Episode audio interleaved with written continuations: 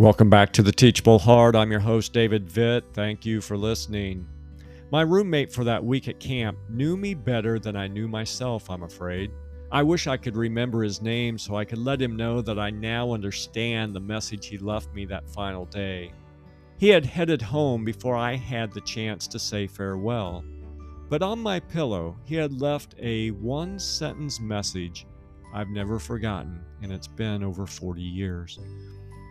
Dear Jim Shorts, that was my nickname for the week, you go figure. Remember, loving the unlovable is the only real love there is, and quote, signed Opie, his nickname for the week. Opie had been in most of my groups throughout that week. He had apparently watched as I migrated toward the popular and attractive in crowd. Hey, it was high school and I wanted to fit in. Truth is, that came relatively easy for me. I was somewhat outgoing, fairly popular, intelligent enough, and had the acne under control that summer. Opie, on the other hand, was mouse like quiet. If he hadn't been my roommate, I may not have taken notice of him at all. He wasn't unattractive or socially inept.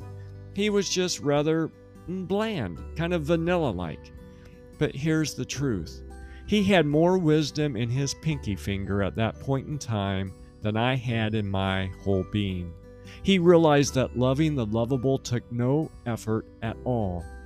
But loving those on the other end of the lovability spectrum, now that's real love. And he spurred me on toward that type of love.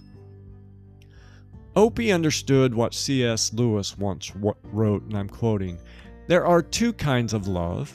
We love wise and kind and beautiful people because we need them, but we love or try to love stupid and disagreeable people because they need us. The second kind is the more divine because that is how God loves us, not because we are lovable, but because He is love not because he needs to receive, but he delights to give. End quote. In his Sermon on the Mount, Jesus asked the haunting question If you love those who love you, what credit is that to you? Even sinners love those who love them. End quote. That's Luke 6 32. A few verses later, Jesus described the higher road when he said, But love your enemies, do good to them and lend to them without expecting to get anything back.